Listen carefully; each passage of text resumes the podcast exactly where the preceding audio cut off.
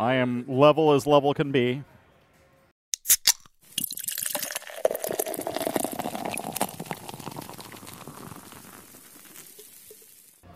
Hey, everybody, welcome to Draught Politics. I'm your host, Steve, and with me here, as always, Good day. It's EJ. yeah, so uh, nothing going on this week once again. Um, before we get into whatever isn't going on, though, wanted to just check in real quick, give you a status report on World War III. So, EJ, how's World War III going? World War III status report. All is well. All is well. Okay, good. All Good. is well. Yes.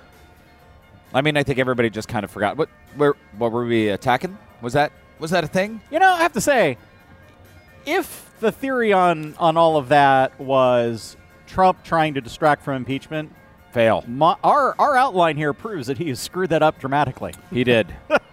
he did. So, lots to talk about with impeachment today. So, uh, we officially kick things off. Uh, the Yeah. the I- articles of impeachment have been marched across the Senate rotunda into the chambers, presented. The swearing in has occurred. Much swearing has occurred. Yes. I mean. I. I was a little surprised at all the sort of pomp and circumstance around this. yes. And sort of how many pens did they use to sign the articles impeachment? And you know, Which I have to say, like you know, like you sign bills, you you, you know, you, you get those pens out to like for supporters and all that. The impeachment one is like a little is a little questionable to me. I don't. know. I don't know though. I Thanks for supporting me and getting this guy out of office. I, I don't know what you do with that, but wouldn't you buy an impeachment oh, pen? Oh yeah, Yeah. I mean, I bought one of those those cheesy little uh, North Korea summit uh, coins, Coins, for I mean, entertainment so- value. So I'm definitely down for an impeachment pen. I would love an impeachment pen. Let's check So- eBay later. Yeah, and Nancy Pelosi, if you're listening, after you rate us on iTunes, send me a pen. That's right. Doesn't even have to be an impeachment pin. Just say it was. Yeah, I'll yeah. believe not, I'll, I'll believe you. I'll believe you. I, no, but I, I think you know we saw all of the, you know, all of the prescripted ceremony, for lack of a better word, around this today. It was pretty amazing. From you know bringing it over, the president pro tem sort of swearing in John Roberts, and then John Roberts swearing in all well 99 senators. Uh, Right. One senator is home for a family medical emergency, I believe. But uh, so, what percentage of the Republican senators, I don't know, had their fingers and toes crossed while they were doing I, the? I, visualized as as they got to the point saying they must be uh, uh, objective uh, that that lightning would strike and and knock down uh, McConnell. Of course, if there was a wrathful God who took such things seriously, McConnell would long since been ash. Yeah. So That's true. wasn't going to change today. Yeah. Just finally wakes up and goes, "Oh my word! What did what did I miss?" Yes. so if you're a wrathful God, remember that and rate us on iTunes. Thank you. but not in a wrathful way. Not in a wrathful way. yeah. Like at least three stars. Come Uh, on. What did you think about the impeachment managers? So, uh, you know, Nancy Pelosi announced them the other day. Um, Yeah, yeah, I mean, it, it kind of nothing surprised me there. Um, you know, I did. I I thought maybe they would put Justin Amash in there to give it sort of that bipartisan feel. Um, but since he's not a Republican anymore, I guess it doesn't really do that. And he really didn't have a role in in this beyond just sort of not not being on board with all the other Republicans. yeah, yeah, yeah. But you know, uh, obviously Schiff and Nadler are leading the charge here. Um, I think Schiff has really been excellent throughout the whole process. yeah, so I mean, he's a former prosecutor. Yeah. I mean, I think all of the impeachment managers except one are or were practicing attorneys. yeah, in one capacity or another. So Yeah. prosecutors, defense attorneys, and at least one was a uh, was like a sheriff. So everybody's got experience in the law one way or another, um, and geographically and sort of geographically diverse, and also just racially diverse. So yeah, it's a good team. It's Yeah. representative, I think, of the Democratic Party in Now, do we- general. uh, you know, I don't have it in our notes, and I wasn't sure. Do we have any sense of who's defending Trump in all of this? Yeah, so you've got uh, the White House counsel, uh, whose name I've forgotten just off the top of my head. Pat uh, Cipollone is his Okay. name. I mean, you know, I'm sure he's like the 12th guy who's been in that position after everybody Well, else Well, after resigned, Don McGahn left, right? Yes, so Don, Don McGahn, McGahn. uh, great hair on Don McGahn, but Pat Cipollone has been pretty quiet. He hasn't really, you know, he's I think smartly avoided the the, the limelight. So he's going to be there, and also the president's personal attorney, Jay Sekulow. So, and what who, really Rudy Giuliani couldn't Oh my it? God! I mean, How awesome would that be? how much would we pay?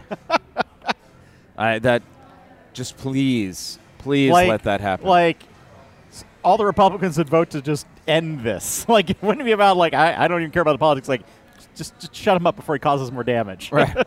I mean, you could see him just showing up randomly, though, couldn't you? Just they're d- during the impeachment trial. It's very serious, and Giuliani kind of busts in through the back door, like, "Guys, am I late?" Like, you know, dragging a you know dragging a briefcase full of papers falling out, right, right. lots of rubles in his pockets. You know, just. I can Oh. imagine that. Oh, And it's oh, not even the- that big a leap. Oh, how the mighty have fallen. Right. He wasn't that mighty in the first No. place, Uh, really. But, Jay Sekulow was uh, also represented the president during uh, the entire Russia investigation, so he's been around. Uh, he looks like a New York mob lawyer, which is also nice. right. So there'll be a there'll be an interesting couple of guys, uh, I, I, and look, they have a pretty easy job. Don't say anything incriminating. right. I mean, Uh, that's the thing. Like, if we don't have witnesses, I mean, it's going to be like I was wondering, like, what that's going to look like because in the in the house, everything was very clearly mapped out. Is like we're just going to like, you know, throw out a bunch of talking points that have nothing Yeah. to do with defending the president. Here, though, it's a little bit different scenario because they need to give key senators something they can hang their hat on to say, I don't think he's guilty Right. oh, they didn't, the Democrats didn't make their case. Here's why. They, they need just a thin reed to hang it on, but they got to have something. I mean, they could say, well, it's actually, you know, there's nothing wrong with the president withholding aid. that He's just doing his job. It's not as if a nonpartisan part of the government came out today and said that we actually broke the law by not sending the money. Yes. That didn't happen. Right. Oh, wait. Wait a minute. oh, wait, it did. Thank you, oh. Office of Management and Budget. I like- said that I the like the timing on Act these was- revelations. Oh, I know. So said that the the withholding of the funds was a violation of the Impoundment Act, which says that allocated funds by Congress have to be spent or used for their purpose in a timely manner. So that so, pretty wh- interesting. do we know what the consequence is for violating that law? Yeah, that's that's where None. Yeah, right. Okay. So that was good. Although it's again, it's it's interesting. We don't know that there aren't going to be any witnesses, right? Because you know, although everything's been turned over now, you know, we don't actually know any details of the rules under which the impeachment Yes, will be we've had the official pomp and circumstance moment, Right. and now it's like, now we get into the meat of how is McConnell going to steer this to best protect Trump, and he has to steer between protecting Trump and protecting the senators in in, and you know it's interesting because thinking about where McConnell stands on this, it's to his advantage to be more defensive of the senators than of Trump. Because if Trump loses office, you know, oh well. But if he loses enough senators, he's not in charge of the Senate anymore. So, From your mouth to God's ear. right? Vengeful God. Vengeful God. Aforementioned vengeful God. yes. No, I. uh, So we'll hear from McConnell on Tuesday. He'll send sort of the first resolution defining the first part of the trial, which we're expecting to be, you know, sort of both sides present their case, um, and the senators will eventually be able to submit questions in writing. They won't actually be able to just get up there and ask them. We understand. Uh, Okay. So that will be, you know, I, I think we kind of know what's going to happen there, but then I think there will still be decisions to be made. I think there is a chance that there will be witnesses. Yeah, I we'll see. I mean, I think as long as the presentation of the information is relatively public, like that we've got things on C-SPAN that people can actually watch that that there's going to be clips of that going out into the world, I think that helps. And then witnesses help further. Um, but you know, right now it's like if you wanted to watch all of this, you had the opportunity to see a whole lot of evidence come out against Trump you know, and whether you bought into that or not, you know, is, is a little bit determined at this point. But Right, that's true. But you'll still be able to see it because the trial doesn't start until 1 p.m. every day. right, so 1 p.m. Eastern. by by statute, the their Senate is required to meet at 1 p.m. every day. So the Senate meets and they do whatever they do the rest of the time. But then at 1 p.m. they must do impeachment until they have uh, decided to convict or acquit Right. At Six days a week. six days a week, Monday through Saturday. So you're working Saturdays now in the Senate. In the weeks leading up Yes. to the Iowa caucus, which is insane. Yes. So you know, uh, you know, when we think about, you know, when we think about witnesses and the pressure that could be put on certain senators, you know, I'm looking at you, Mitt Romney, and um, Susan Collins, Susan Collins. Gardner, and Martha McSally. Oh, Martha McSally got all snippy today when somebody asked her about our new best friend, Lev Fraud Guarantee Parnas. Jesus. So I'm a little disappointed that of the two between him and Fruman, Lev Parnas has gotten most of the, the coverage because I really enjoyed my Sausage King of Ukraine joke. I know. But we're going to move on. I'm It's moving Liev. on.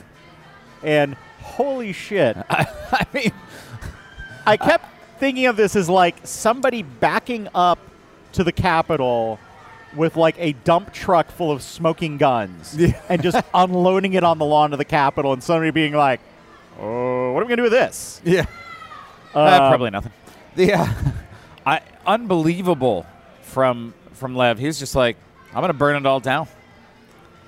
Well, it's like, yeah, and I, part of me is like, wh- why is he burning it all down? Like, I don't know what his. I mean, I suppose it makes him look good towards prosecutors, but he seems to be like, I'm all in on on ending this. Yeah, whatever whatever you guys want. Yeah. What do you need? Need some uh, need some not Facebook messages. What were they? Uh, WhatsApp. Yeah, WhatsApp messages. Yes.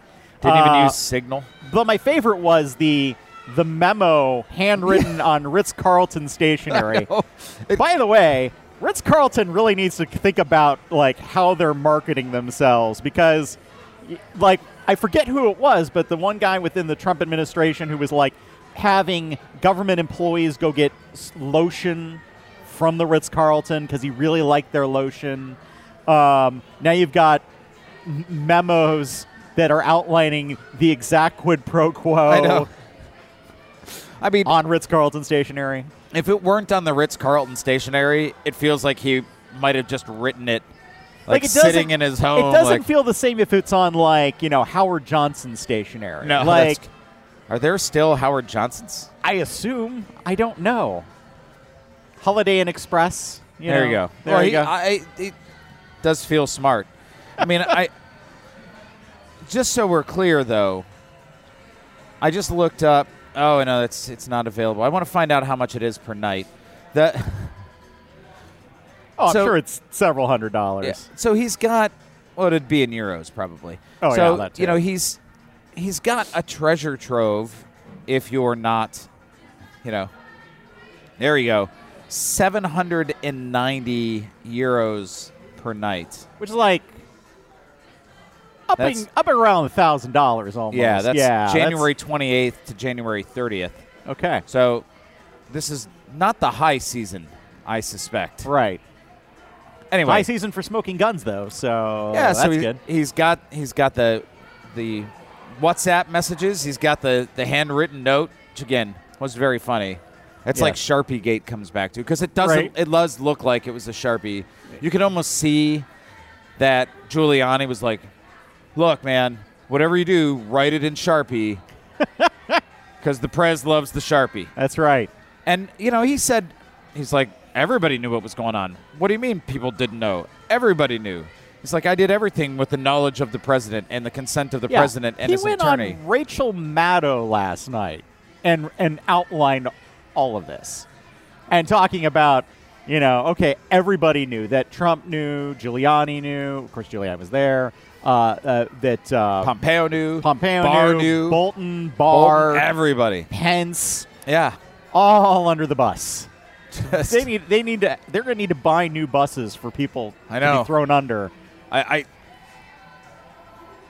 So let's get into a little bit more about like what actually happened there. Yeah. So, um, Lutsenko, who was the top prosecutor under the previous Ukrainian president. yes. So this is all happening. Like all that we know from that phone call and everything that's sort of been part of what's been core of the impeachment, we haven't really talked as much about the time before that. Like we knew that something was going on with Yovanovitch, and this gets into a lot of what's going on with Yovanovitch. Um, so Lutsenko was the top prosecutor, and he was chatting with Parnas uh, about all this. And he was the prosecutor that needed to go. Yes. He was not, you know, the general consensus is that Parnas was pretty corrupt on his own. Or not Parnas, him too, but that Lutsenko was corrupt on his own. Yes. So yes. not this has nothing to do with the prosecutor under Biden. Like when Biden No, was getting not like, that- not not that different- no totally different different, corrupt for a prosecutor. prosecutor Yeah. in Ukraine. That's how they roll there. Uh, but yeah, so like to give you a sense of it, he was texting with uh, Lutsenko and said, "I'm I'm sorry, but this is all simply bullshit. Uh, I am f***ing sick of all of this. I haven't received a visit. My boss hasn't received jack all. I'm prepared to thrash your opponent, but you want more and more. We're over. So, subtle. right, subtle, and also uh, uh, your opponent.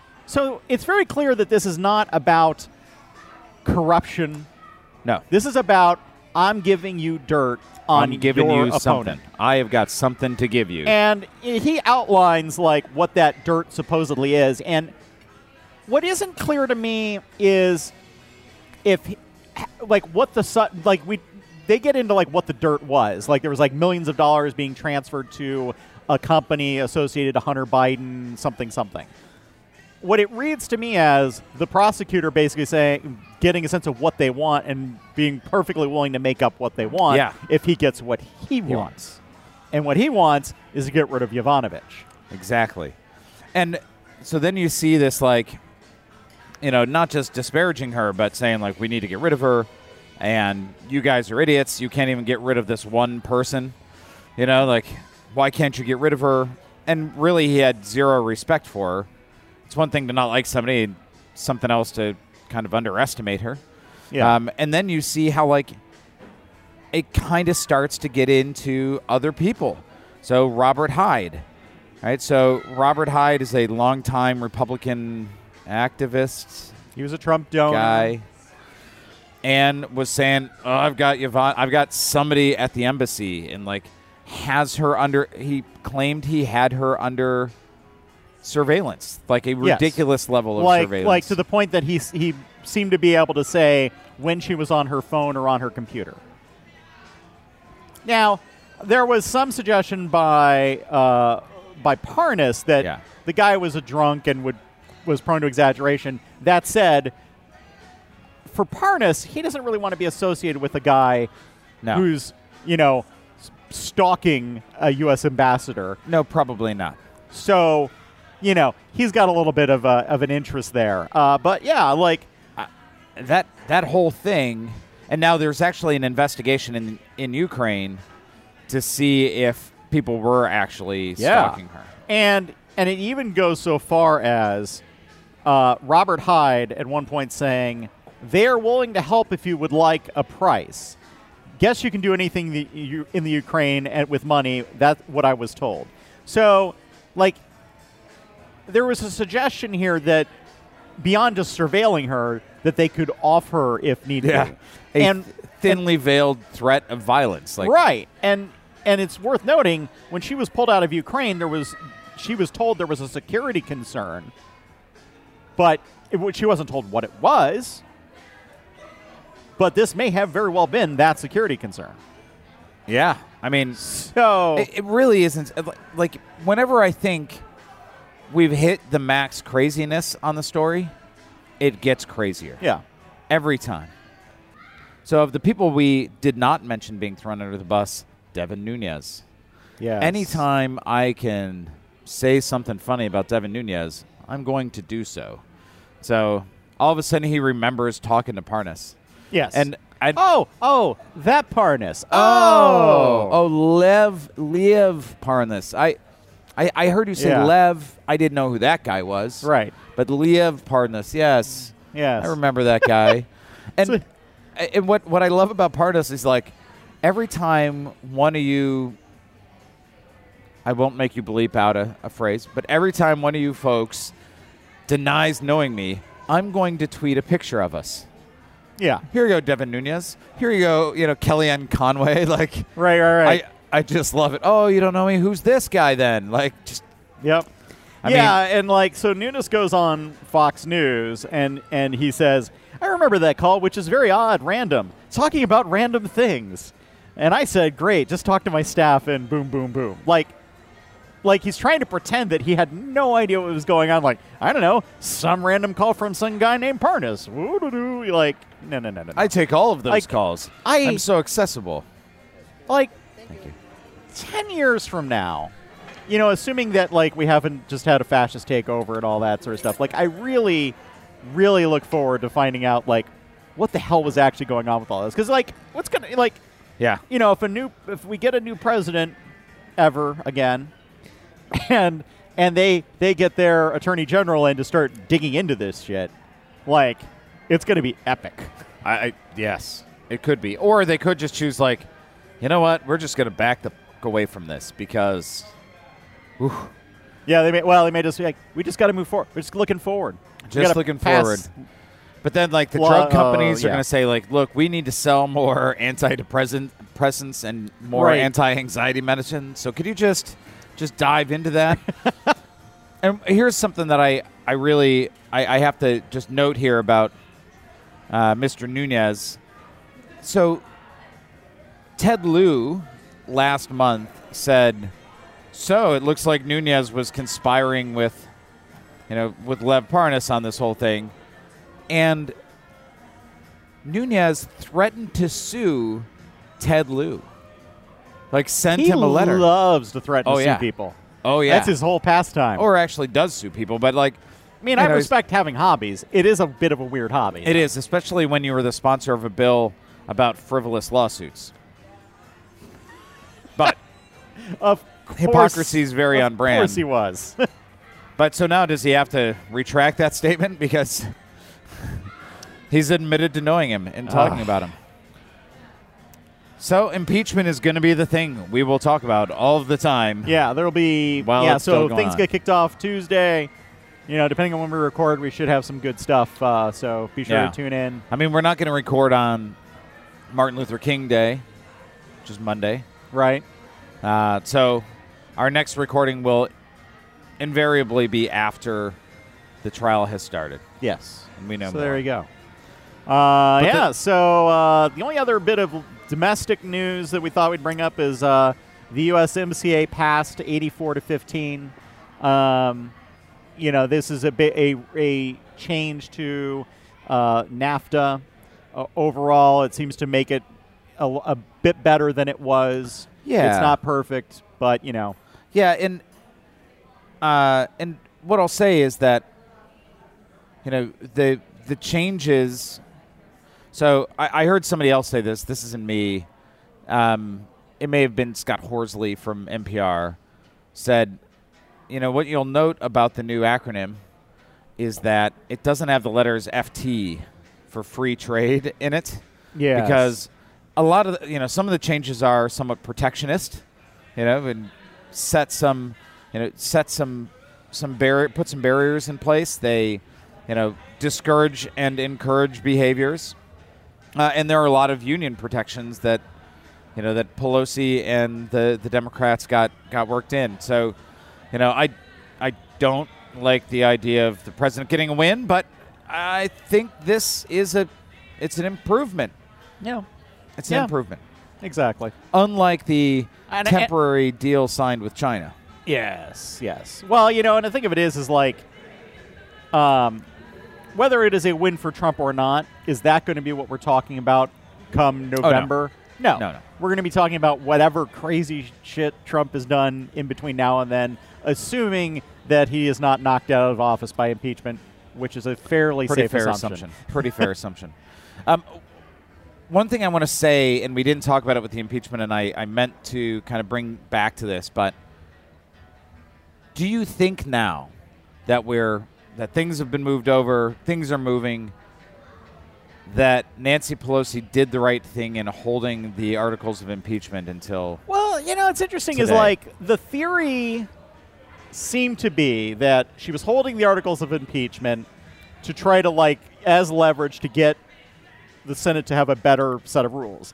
And there's no impression that that's really changed what the Senate's doing. However, it has allowed for time for some of this other information to come out. yes, So it may be that that was what it was driving it. If you're more of a conspiracy theory type, it could be that you're that she was holding on to it to make sure it was as close to Iowa as possible and kept certain senators in the Senate rather than being in Iowa. But I, I don't really buy it. No, I I- don't buy this conspiracy theory, but I do think that what's happened is that it's pushed the it's pushed impeachment into the 2020 news bin, news cycle bin. I I think if it had if this had happened in 2019, then there would have been a real risk of it not being as big a part of the re, of the election season as it should be. Mm. Yeah, that's fair. And I think on that on that weight alone, it was probably a good idea. Yeah. And, you know, who knows? We could have impeachment on entirely new charges happen again before now, between now and uh, November, because Trump's still committing crimes. like, I- like, there's Yeah, no doubt about that. It hasn't stopped. You know, Right. it's not like you know, and as we get into the election cycle more fully, and he knows who his opponent is, the illegal acts he will take against whoever that opponent happens to be, you know, I mean, Yeah. all of this has been targeted at Biden so far. But if his if his opponent is Buttigieg, does he take it very? You know, is he going to is he going to do a different approach? Probably not. no. He's going to like you know, I mean, may not be looking to get Ukraine to throw Buttigieg under the bus, but I'm sure Yeah. he'll find somebody else. He's got one. He's got one playbook. Yeah. One playbook. Yep. So sorry to bring us back to that. I just Yeah, thought yeah. it was important. It was the thing that we've talked about and I think was on people's minds. So Yes. Um, internationally, I think there were a couple things that are, are good to check in on. One is, you know, at it as it related to what we were not really joking about World War III. Iran shot down a, a Ukrainian plane. Yes, and we commented on this at the time last Yeah. week. Uh, and it turns out that what happened was it was shot down accidentally, and all impression is is that they were on high alert for a U.S. response after the missile strike, and somebody screwed up. Yes. But I think the key thing here is Iran admitted it, Yes, e- even through the state and there were protests and such yeah, in Iran there still that. are. And some newscasters, I thought this was really interesting. Two longtime state television newscasters left this week. They quit. And I think combined tenure of like 30 years or Yeah. 28 years and said, We're sorry for lying for so many years. Really, really interesting stuff. Yeah, Of course, Donald Trump will take credit for it, but that's a different thing. right. Uh, the other thing that happened this week was Vladimir Putin, in his state of the state of the country address, proposed something like 20 amendments to the Russian Constitution, and sort of the sum of those is to do a couple things. One is to dilute the power of the presidency a little bit, um, give a little bit more to the Duma, which is the legislature, and then it seems like create a council of the Soviet. So, like, creates this shadowy council One And the head of that council- Politburo. as all of this new power. It's it's interesting because what it what it reads as is he is trying to secure his power to run the country Indefinitely. for, for long because he's there have been term limits on all this stuff. Why he doesn't just get rid of the term limits, you know, I don't understand the nuances of Russian politics, but clearly he's trying to make sure that he stays in effective power while all of this is going on. But he's also trying to make sure that nobody else does what he did. Yeah. oh yeah. So it's like, you know, I'm I, I've climbed the ladder. I'm gonna I'm gonna kick the ladder out. Good luck to you. Yeah. So uh, the one of the re, the reactions, uh, maybe reaction isn't the right word, but immediately following, like his entire cabinet resigned. So Medvedev, who was the prime minister, and down. Yeah. Um, you know, and nobody liked Medvedev. Like he was not popular. Well, he's so- basically a puppet for Putin in Oh, yeah, the first yeah. place. So Uh, absolutely. yeah. So he's been replaced with I don't know the head of the tax ministry. So somehow that's an upgrade. I don't, but uh, but this Putin likes you. It's always an upgrade. I Yeah. Think. So So you're going to ask get the guy who collects taxes. yeah. Anyway. so I think it's something people should keep an eye on. Now, Putin's term runs until 2024, I think, so he's still got some time. Um, but he's got to take the time Yeah. uh, to, to figure out ways to well, consolidate maybe his he'll power. be too distracted by Russian politics to interfere with our politics. Except for the fact that the Ukraine has asked the U.S.'s help in investigating Russian hacking of. Burisma. Burisma. Yes. So there it is. Um, They're still out there, everybody. my God. Can we talk about something normal? Like uh, no, but you know what we can talk about is the circus. the circus. oh my God. I'm, So- I'm going to take a 10 second beer break just Yes. because that was all pretty heavy. cheers. sir. Cheers. We're here at Old Irving Brewery today. We came here because Steve was nice enough to meet me here. I came right from the airport. I timed it 30 minutes and 15 seconds. Yeah, so he texts me. He's like, I'm going to be there in, like, my plane gets in. I'm going to be at the brewery in 30 minutes from when my plane touches down at the gate. yeah. Like, I'm like, bullshit. that's not that's not how this works. 30 minutes and 15 seconds was it? 30 minutes and 15 That's seconds. impressive. Like I came into the bar, I'm standing there, the hostess greets me, and I was like, hold on. And I stopped my watch and I was like, I just got here. I started this when I walked off the plane, like as I was crossing the threshold onto the jet bridge. Yes. So there it is. If you land into Terminal 3, even in the furthest gates in American, you can make it to Old Irving Brewery right by the Montrose Stop the Blue Line in 30 minutes. Give or take traffic. I it was on the train. Oh, you took the train. That's why. I okay. took the train. Oh, see, I didn't account for that. I figured rush hour would screw you up. So, all right, there you go. anyway, so whew, decompression. The beers are good. Circus yeah. So, what are you drinking? Since we're since we're Oh, talking yeah, about uh, it. So know? this is really going to be off-brand for me. I have right now a sour. It's a sour. oh my gosh. Cushy blood orange fruited sour ale. Huh. I I How's it- wanted it something crisper and refreshing, and it's. I, I have a huge smile on my face because it's just delightful. Delightful, I tell you. Excellent. And I am having the cinnamon Prost Crunch. That's Prost. Prost Crunch. Uh, it is a white stout, which I'm still not sure what the heck a white stout really is, but it is delicious nonetheless. Uh, it has kind of a, it definitely has a, like a little cinnamon vibe, a little sweetness to it. Very enjoyable. I- So- and and I'll tell you, I was here last Thursday, and I had the cinnamon Prost Crunch, and I, I I couldn't drink a lot of them because it was a no, little sweet. like but one it of was these it was plenty. good. Yeah, but yes. but it was good. all right. So Okay, now to the circus. on to the circus. Election Circus 2020. Have you uh, have you talked to any normal, you know, exemplary voters of late? like just your, there was your this- everyday this common voter. A friend of mine shared. That's absolutely amazing. They were interviewing people, Iowa voters, and this one voter Melissa from Algona, I assume that's how I pronounced Iowa, caucused for Bernie in 2016, voted for Trump. So so far, this this all makes sense. Supports Medicare for all. Okay. But supports Buttigieg. What?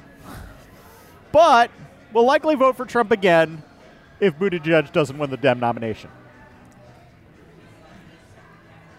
I don't know what to do with that. I, Like, like this is the sort of thing that makes me like just want to just like I just give up on this. Like clearly, this politics thing, it's not going to work out for us. Like, I, I, I, I uh, could you imagine like being, you know, canvassing in Iowa, and like knocking on this person's door and like getting in a conversation with them? I, I, I don't even know. not with that. I, I, I don't know how I to would navigate need to that. bring beer with me. Yeah. Melissa and she'd be like, from she'd be like, she'd be like, finish that sentence, and I'd be like, cool. I'm going to start drinking beer now, yeah, I know. and let's talk about this further. Um, I think I'd need something a little faster acting, to be honest. Well, yes. But well, I just weed is legal here now, yeah, so that's it true. true. Heavily taxed. Not in Iowa though. Uh, Yeah, so I don't know how you would. I, I you know, I'm I, I'm also picturing, you know, the person trying to hack the Facebook ads to get her the exact right message, like just right. Like, how do you like? up. What's voter outreach for that? Uh, no. Uh, so that was it's anyhow, uh, interesting. We did have a uh, we so had a, we- we had a debate debate. this week. we had we had all kinds of crazy stuff going on. Like I, this is honestly like kind of an emotionally exhausting week for me for like watching politics news. and it's only Thursday. and it's only Thursday. Um, because like I was, you know, we've talked about this. I was a big Warren supporter early on, and you know, when she backtracked on Medicare for all, and I was like, ah, and you can argue whether it's a backtrack or not. I'm not getting into that. And then this week was just a mess. So it starts off with a Politico article saying Bernie campaign slams Warren as candidate of the elite. And ultimately, this came from some talking points, and, and I'm still not clear on how official these talking points were, who was circulating them, where they were circulated to. Yeah, but, but Um, they, they were part of like a walk sheet. Yeah. for people. So you're canvassing, you're going door to door. You always give people Here's here's what to say about our campaign. And, Yeah. and where it was a little bit strange is typically for volunteers for walk sheets, you don't put negative talking points on them. no because you don't trust them. because you don't trust them. And here's why you don't trust them, presumably. But anyhow, one of the talking points was I like Elizabeth Warren. In fact, she's my second choice. But here's my concern about her. People who support her are highly educated, more affluent people who are going to show up and vote Dem no matter what. And so that was the that's what led to the headline attacks Warren as candidate of the elites. And I'm like, First of all, I don't think the assessment there is inaccurate. I, I mean, if you look at their polling, that's Yeah. true. She does appeal to more highly educated voters. She does af- appeal to more affluent people. I am highly educated and reasonably affluent. I get this. Um, and will I vote Dem no matter what? Also true. So, is the talking point any kind of deception or lie or anything else? No. You know, is that a a mean talking point? I mean, like none of that seems like it's that, That big, big, of a deal. Yeah. No. Like I. and so then, shortly thereafterwards, uh, Warren repl- replies to this and saying she was disappointed to hear that Bernie's sending volunteers out to trash me. Now, it's entirely possible that what happened was the headline from Politico comes out. Somebody asked her about the headline from Politico. There's no context at this Yeah. point. You know, who knows what's going on. Then it gets way out of hand Very after quickly. that. So, and this story came from CNN, as I understand it. And it said four anonymous sources had confirmed that Sanders told Warren she couldn't win. Or more, more accurately said, a woman could not win, is I believe the way it was all phrased. Um, and this was in a private meeting in. Yes, at a Yeah. private meeting. And so uh, what comes after that is an, a release from Warren saying that she said a woman could win. Bernie said she could that a woman couldn't win. Essentially, that he disagreed was, I believe, her exact phrasing. And Sanders comes out and he denies that that's what he said. Okay, so we've got round one of this going on. Then, of course, there's a debate that shortly follows this. so yeah, CNN was hosting the debate, yes, or well, moderating the debate, and they just they dug right in on this thing. Yeah. And and actually, what what was interesting about it was the way they phrased the question to Bernie was why did, it was something like why did you tell her that women can't win? yeah. You know, We'll, we'll rag on CNN a little bit because they Yeah. they did all kinds of crazy stuff. but it certainly was not. There was no hypothetical in their question. No. And then after he responded, they go to Elizabeth Warren, basically saying, "What do you feel like? What do you what do you think about Yeah. him saying a woman couldn't win?" And I Just I taking it on fact that that's what happened. Yeah, and, I actually thought his response was was perfect. You know, he just said that's ludicrous that I would say it. yeah, and he and he went and cited all the different times that he Yeah. said a woman could win, and pointed out that Clinton won by three Yes. million votes, et cetera, et cetera. Well, Clinton had three million more votes. Three million more votes, not three million votes. That's didn't right. didn't win. Did not win. yes, that was It doesn't really matter if it's three million or three million more if she doesn't win. Yeah. But yeah, yeah. to this point, but I so so then the debate ends. the debate ends. Hot mic moment. and Warren goes over. Well, it was so for the first bit of this being out in the world, it was just a silent shot of Warren engaging with uh, with Bernie and not knowing what was actually Yeah. said. But she has a clenched fist, goes up to him. He reaches his hand to shake her hand. She does not respond in kind and is clearly not happy in her presentation. And what she ends up saying is, "You called me a liar on national television." And he says, "He's like, what?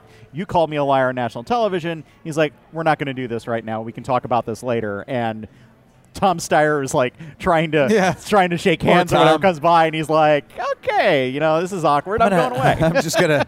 I'll be over here with my money if Right, you need me. I'll right. just. I'm gonna hang out here. I've got Yeah. a pile of money over here. I'd like to. Yes, money bath. Yep. I gotta.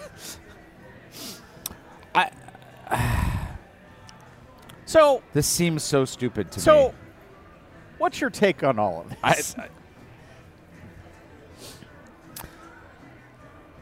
I think that there was probably a misunderstanding between them in that conversation.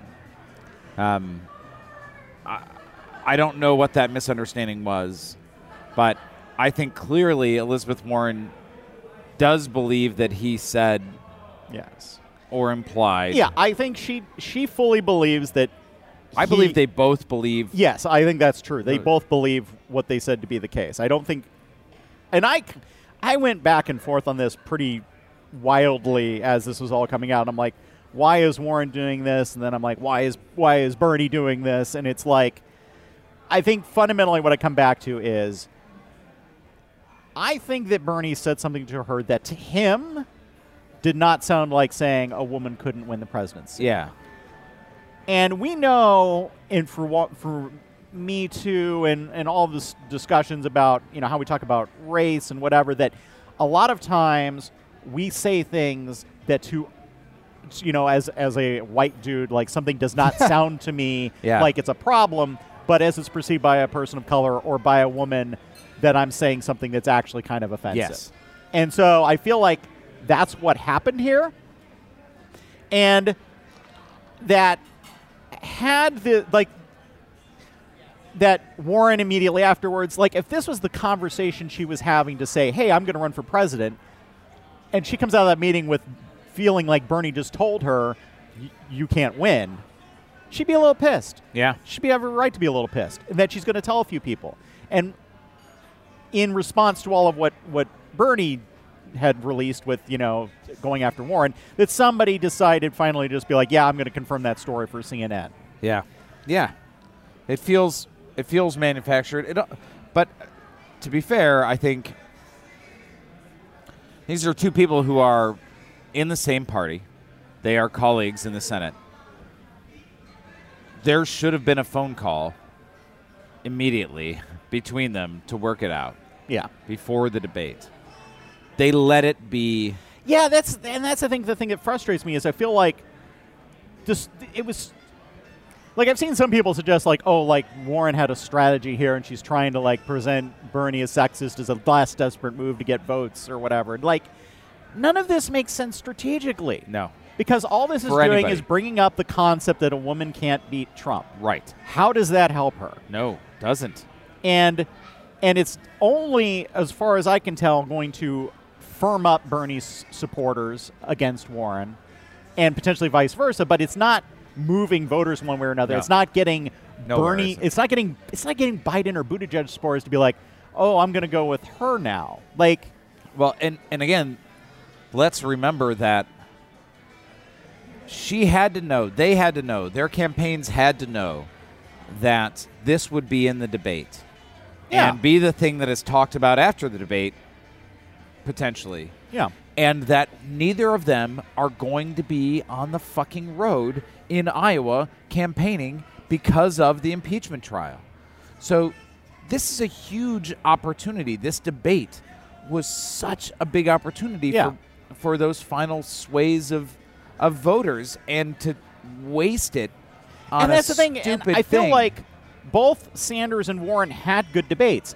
I couldn't tell you what the hell they were even talking about now because this is all that we're talking about. right. I thought that was the worst debate. But anyway, not worst in terms Well, of I think they had their they had good debates. Debate Yeah. itself was trash. Yes. Let's let's rag on CNN a little bit while we're here. so kind of time we got? I was yeah I was watching the debate. Uh, we had a drinking liberally watch event for it, and uh, decided to take some screenshots of what was being said on CNN. Uh, so one of the headlines, or like they got a little chyron to say what the question was. Does Sanders owe voters an explanation of how much his health care plan will cost them and the country? No, he's asking Biden what his health care plan is going to No. cost, or Buttigieg what his is going to cost, because both of theirs are more expensive. Right. Or or for that matter, anybody when they're talking about possibly going to war or attacking or defending, like nobody says like how much is that going to cost? Right. Like they were asking lots of questions about, you know, would you keep our troops there, et cetera, et cetera. Like nobody talked about how much does that cost. No. Uh, and then they asked him uh, another question. Sanders' proposals would double federal spending over a decade. How will he avoid bankrupting the country? Well, first of all, we have our own currency, so bankrupting the country isn't a thing. But second of all, what the hell? I mean, I, so I was I too was watching the debate from a bar in New York City because evidently we can never be in the same city during a debate. yes, only once. Only once. Only once. So I was when you're uh, I I wasn't listening to it at the same time. I had my phone up and I was kind of, you know, Yeah, yeah. paying attention to some things, but they had it on on a big screen at our request that I don't think everybody was happy with, but never mind. But watching the closed captioning, when you saw the questions written out, it was striking. Like it Yeah. it- Yeah, I mean, so many weirdly framed questions. Yeah. The moderating was just terrible. I, I just Um, so so Yeah. let me tell you who I think won that debate. Yang won the debate by not being there. Yang not being there was the best thing that he could do. I was happy to see uh, see a plaid tie back on the stage. so that was. I was also just happy to see Tom Steyer didn't look like he was had his dad's suit. I, on. yeah, I feel like yeah he got a better tailor in the meantime. Like I don't know what that was, but Somebody's you like- think a rich guy would have a good tailor, but Yeah, so uh, the other actually the other Tom Steyer thing is he has that weird ink symbol drawn on his hand. Did you notice that? I did not notice that. it's essentially five crosses. It's a cross, and then there are four quadrants created by the big cross, and you. I assume it means he works for the Illuminati. I, I, me too. um, you know, I saw a tweet that said like, "Why is Tom Steyer playing tic tac toe with himself on his hand?" uh, you know, the the sort of conventional wisdom is that it's a it's a Christian thing. Um, so, you know, sort of the five crosses is kind of a kind of goes back to the Crusades. Yeah. Okay. So that's good. Yeah. Anyhow. yeah. So the other weird thing about the debate is when Lev Parnas showed up. Wait, no, no. right. You could just imagine Lev Parnas in the in the background of the debates. Yeah. Like the like the guy, the beard guy from one debate. You could just see Lev Parnas like back there. We're like he wasn't at the debate, and then he's tweeting out pictures of him with Right, right, right. you know with the moderators like ah yeah no it's Yeah. Lev we met after debate. I have to say though, it's like I've been watching these debates. Um, you know, I feel like it's my obligation as host of Drinking Liberally to have a watch party for it. I'm not at this point enjoying watching them. I know Melissa from Algona, Iowa, is not watching them. So like, I do wonder like, what is the value of these after a point? Like, especially that there were so many. I think if there had been fewer and there have been less people on stage, like maybe it's a little more interesting. And when it gets down to like, Yeah. here are the two people who really have a chance of winning the presidency, that might be a little more interesting. But right now, it's Uh, Look, so. I mean, and they keep retreading the same stuff. Uh, they- I mean, oh, they did get into foreign policy more this this time. they so did that was nice. because near World War Three. right. and interpersonal relationships they got into. I mean, and that is your point is right. So they, you know, there were so many candidates. You had to figure out a way to win them, and and I think the Democratic Party and Tom Perez, who did a really terrible job trying to fire everybody up ahead of time. That was comical. Oh my word! Again, I couldn't hear him. I was just watching him, and it was Right. funnier silent. So rewatch it. just kidding. I would not ask anybody to do that. But yeah, don't do that. you know, I think in the interest of transparency and inclusiveness, like people trying to do all of the things and like getting everybody in, I, and you know, the fact of the matter is, the people who are still on stage are the people who got most of the attention in the in the first debates anyway. Yeah. Right, so you don't have Marianne Williamson still on stage, who, by the way, fired her entire campaign staff and is hoping to do everything with with uh, volunteers. And then Blink. she dropped. Blink. She's gone. Yeah. She's gone.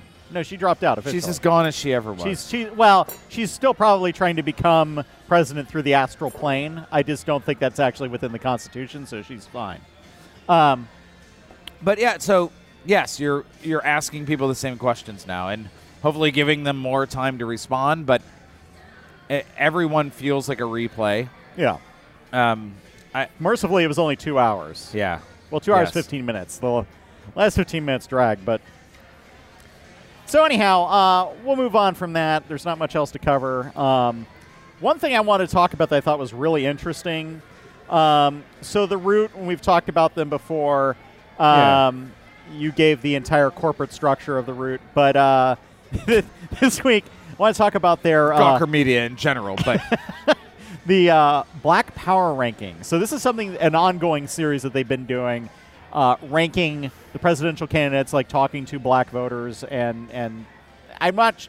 I haven't followed this completely. Their most recent one I thought was really interesting because they were talking to older black voters. So they were talking to uh, over people. Everybody they talked to was over 60. I was like, okay, well, let's see what they're saying. And Biden was ranked number one. And which isn't surprising. which isn't surprising. But the reason why I think is interesting because the conventional wisdom around this has been that, you know, oh, he was with Obama and he's sort of riding Obama's coattails. Yeah. And that's not what's going on. It's that basically all of them are expressing this as a more transactional thing. It's like they know that he would owe them if he ends up getting the nomination, and so that's why they sort are sort of backing him. Oh, that's interesting. Um, that's really interesting. and you know that he has a commitment to the ACA and, and they like his foreign policy experience. Those were like the, the main comments that they were saying. Um, Warren was the number two choice. Uh, they were they expressed that they liked the Castro endorsement and liked her plans, um, but they just don't believe, basically that you know, they don't believe that her plans are really going to get done, which I don't think is an unreasonable thing. And uh, they also don't believe that the U.S. will elect a woman. Um, and I think uh, what could be interesting about that is if she manages to win Iowa, that could shift Yeah, that percent because that was the same thing Obama had. Yeah, was they exactly. think a black guy could win. yeah, Turns he's out- not going to win. I, and that you know one of the things that we've heard repeatedly is that that that demographic, that block, is very pragmatic, conservative in a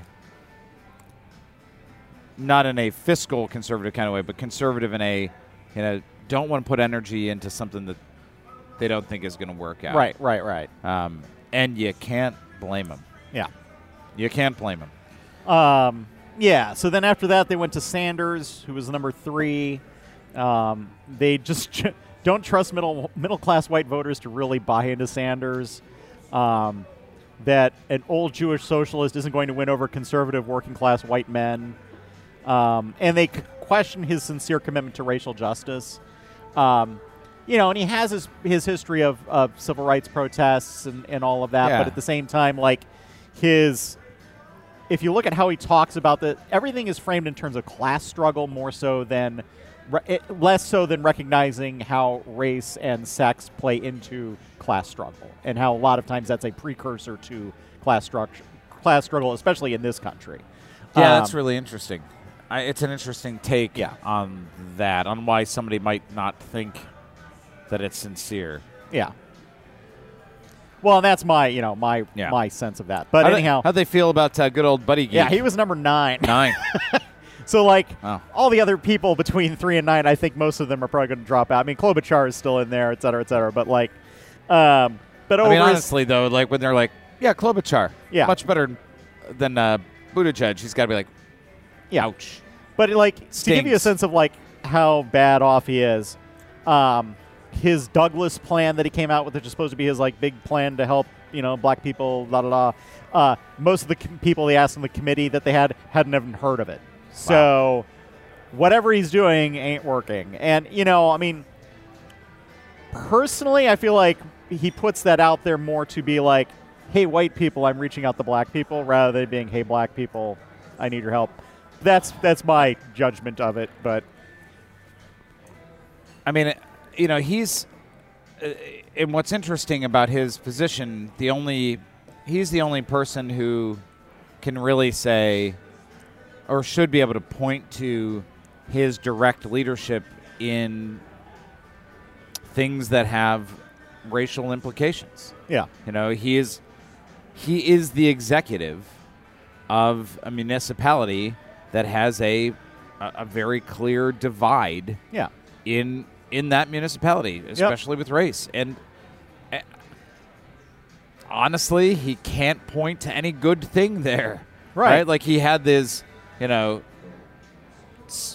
African American citizens of South Bend for Buttigieg campaign ad, which I watched and was not swayed by, but it wasn't yeah. really targeted at well, me. like in the debate, he like basically like listed off like three black people in Indiana who like him. It was like, kind of like, really? Uh, so I think he's that's always going to be a very uphill climb for Yeah.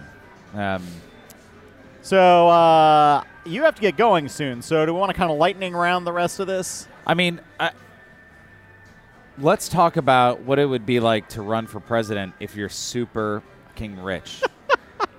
Yeah, so this is the thing. It's interesting. Is like the reason why Tom Steyer was in the debates was because he has a pile of money and was able to run a bunch of ads in South Carolina, particularly. He's now running it. He's got 15% of the vote in South Carolina right now, according to recent polls, which like out of nowhere. out of nowhere. Yeah. But he's the only guy who has the infrastructure to do anything there. yeah, I, I think both Bloomberg and Steyer are kind of like, look, I can I can buy a bunch of ads in states where nobody's going to be pushing back against me. Yeah.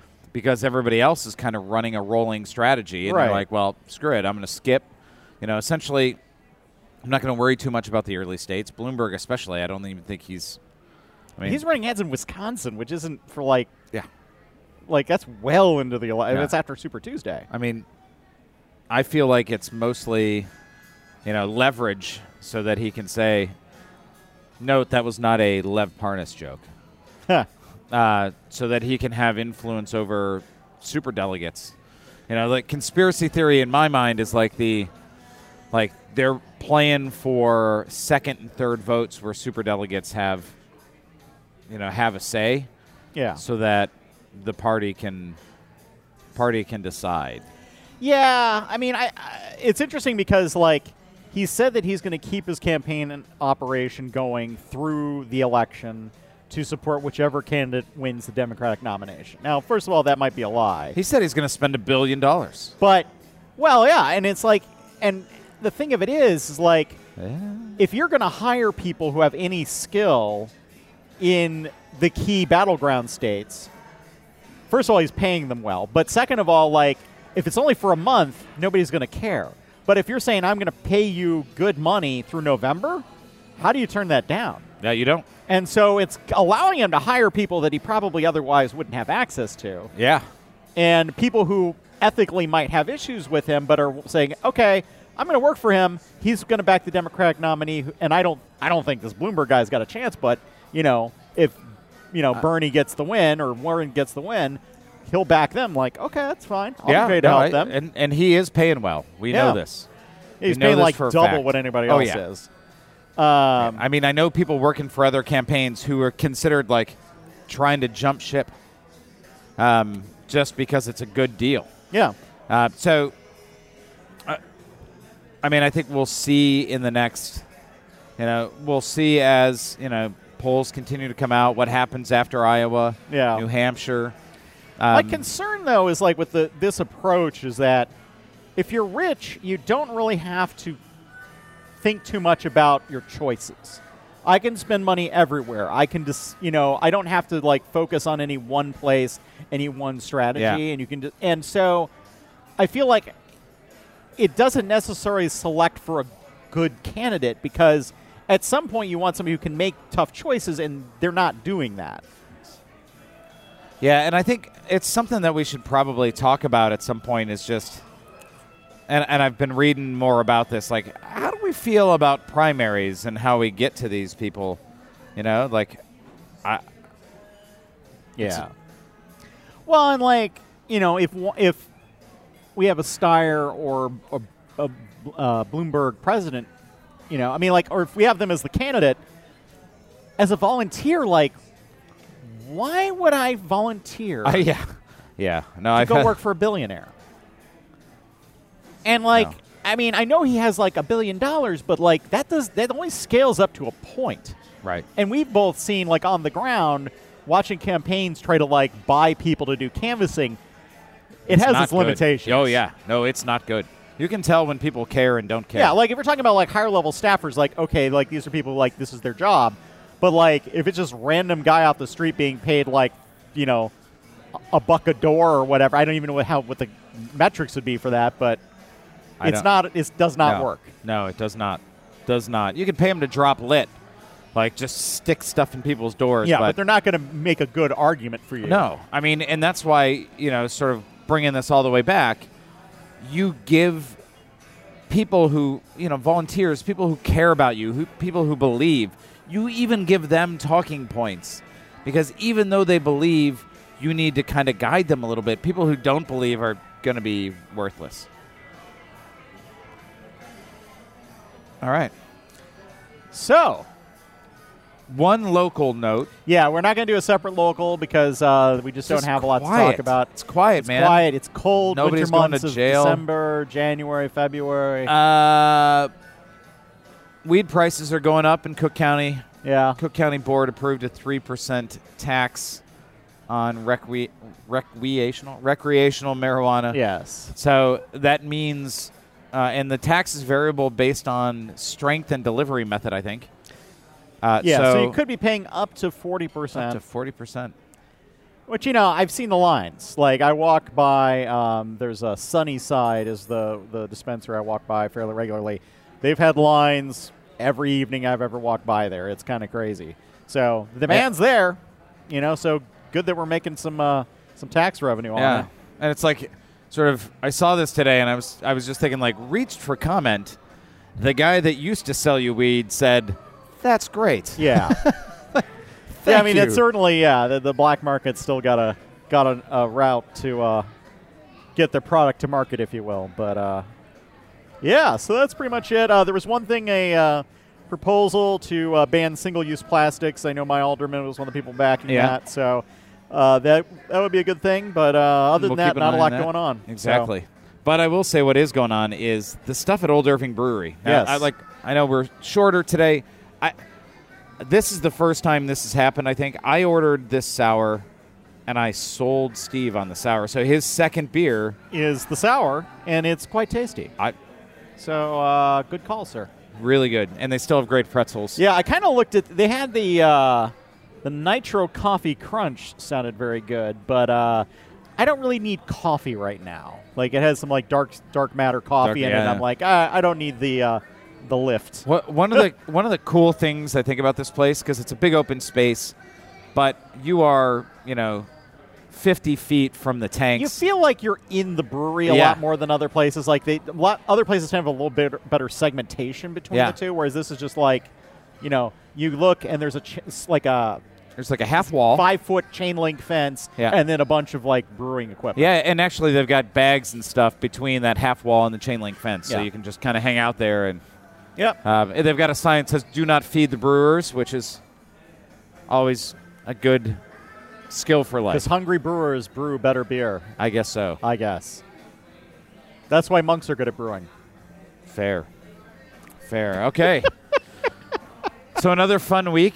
Yes. Next uh, week we'll next week will with the be trial. impeachment special, I suspect. Again. Exactly. I feel like I've done 10 impeachment specials, but hey, yeah. So uh, rate us on iTunes.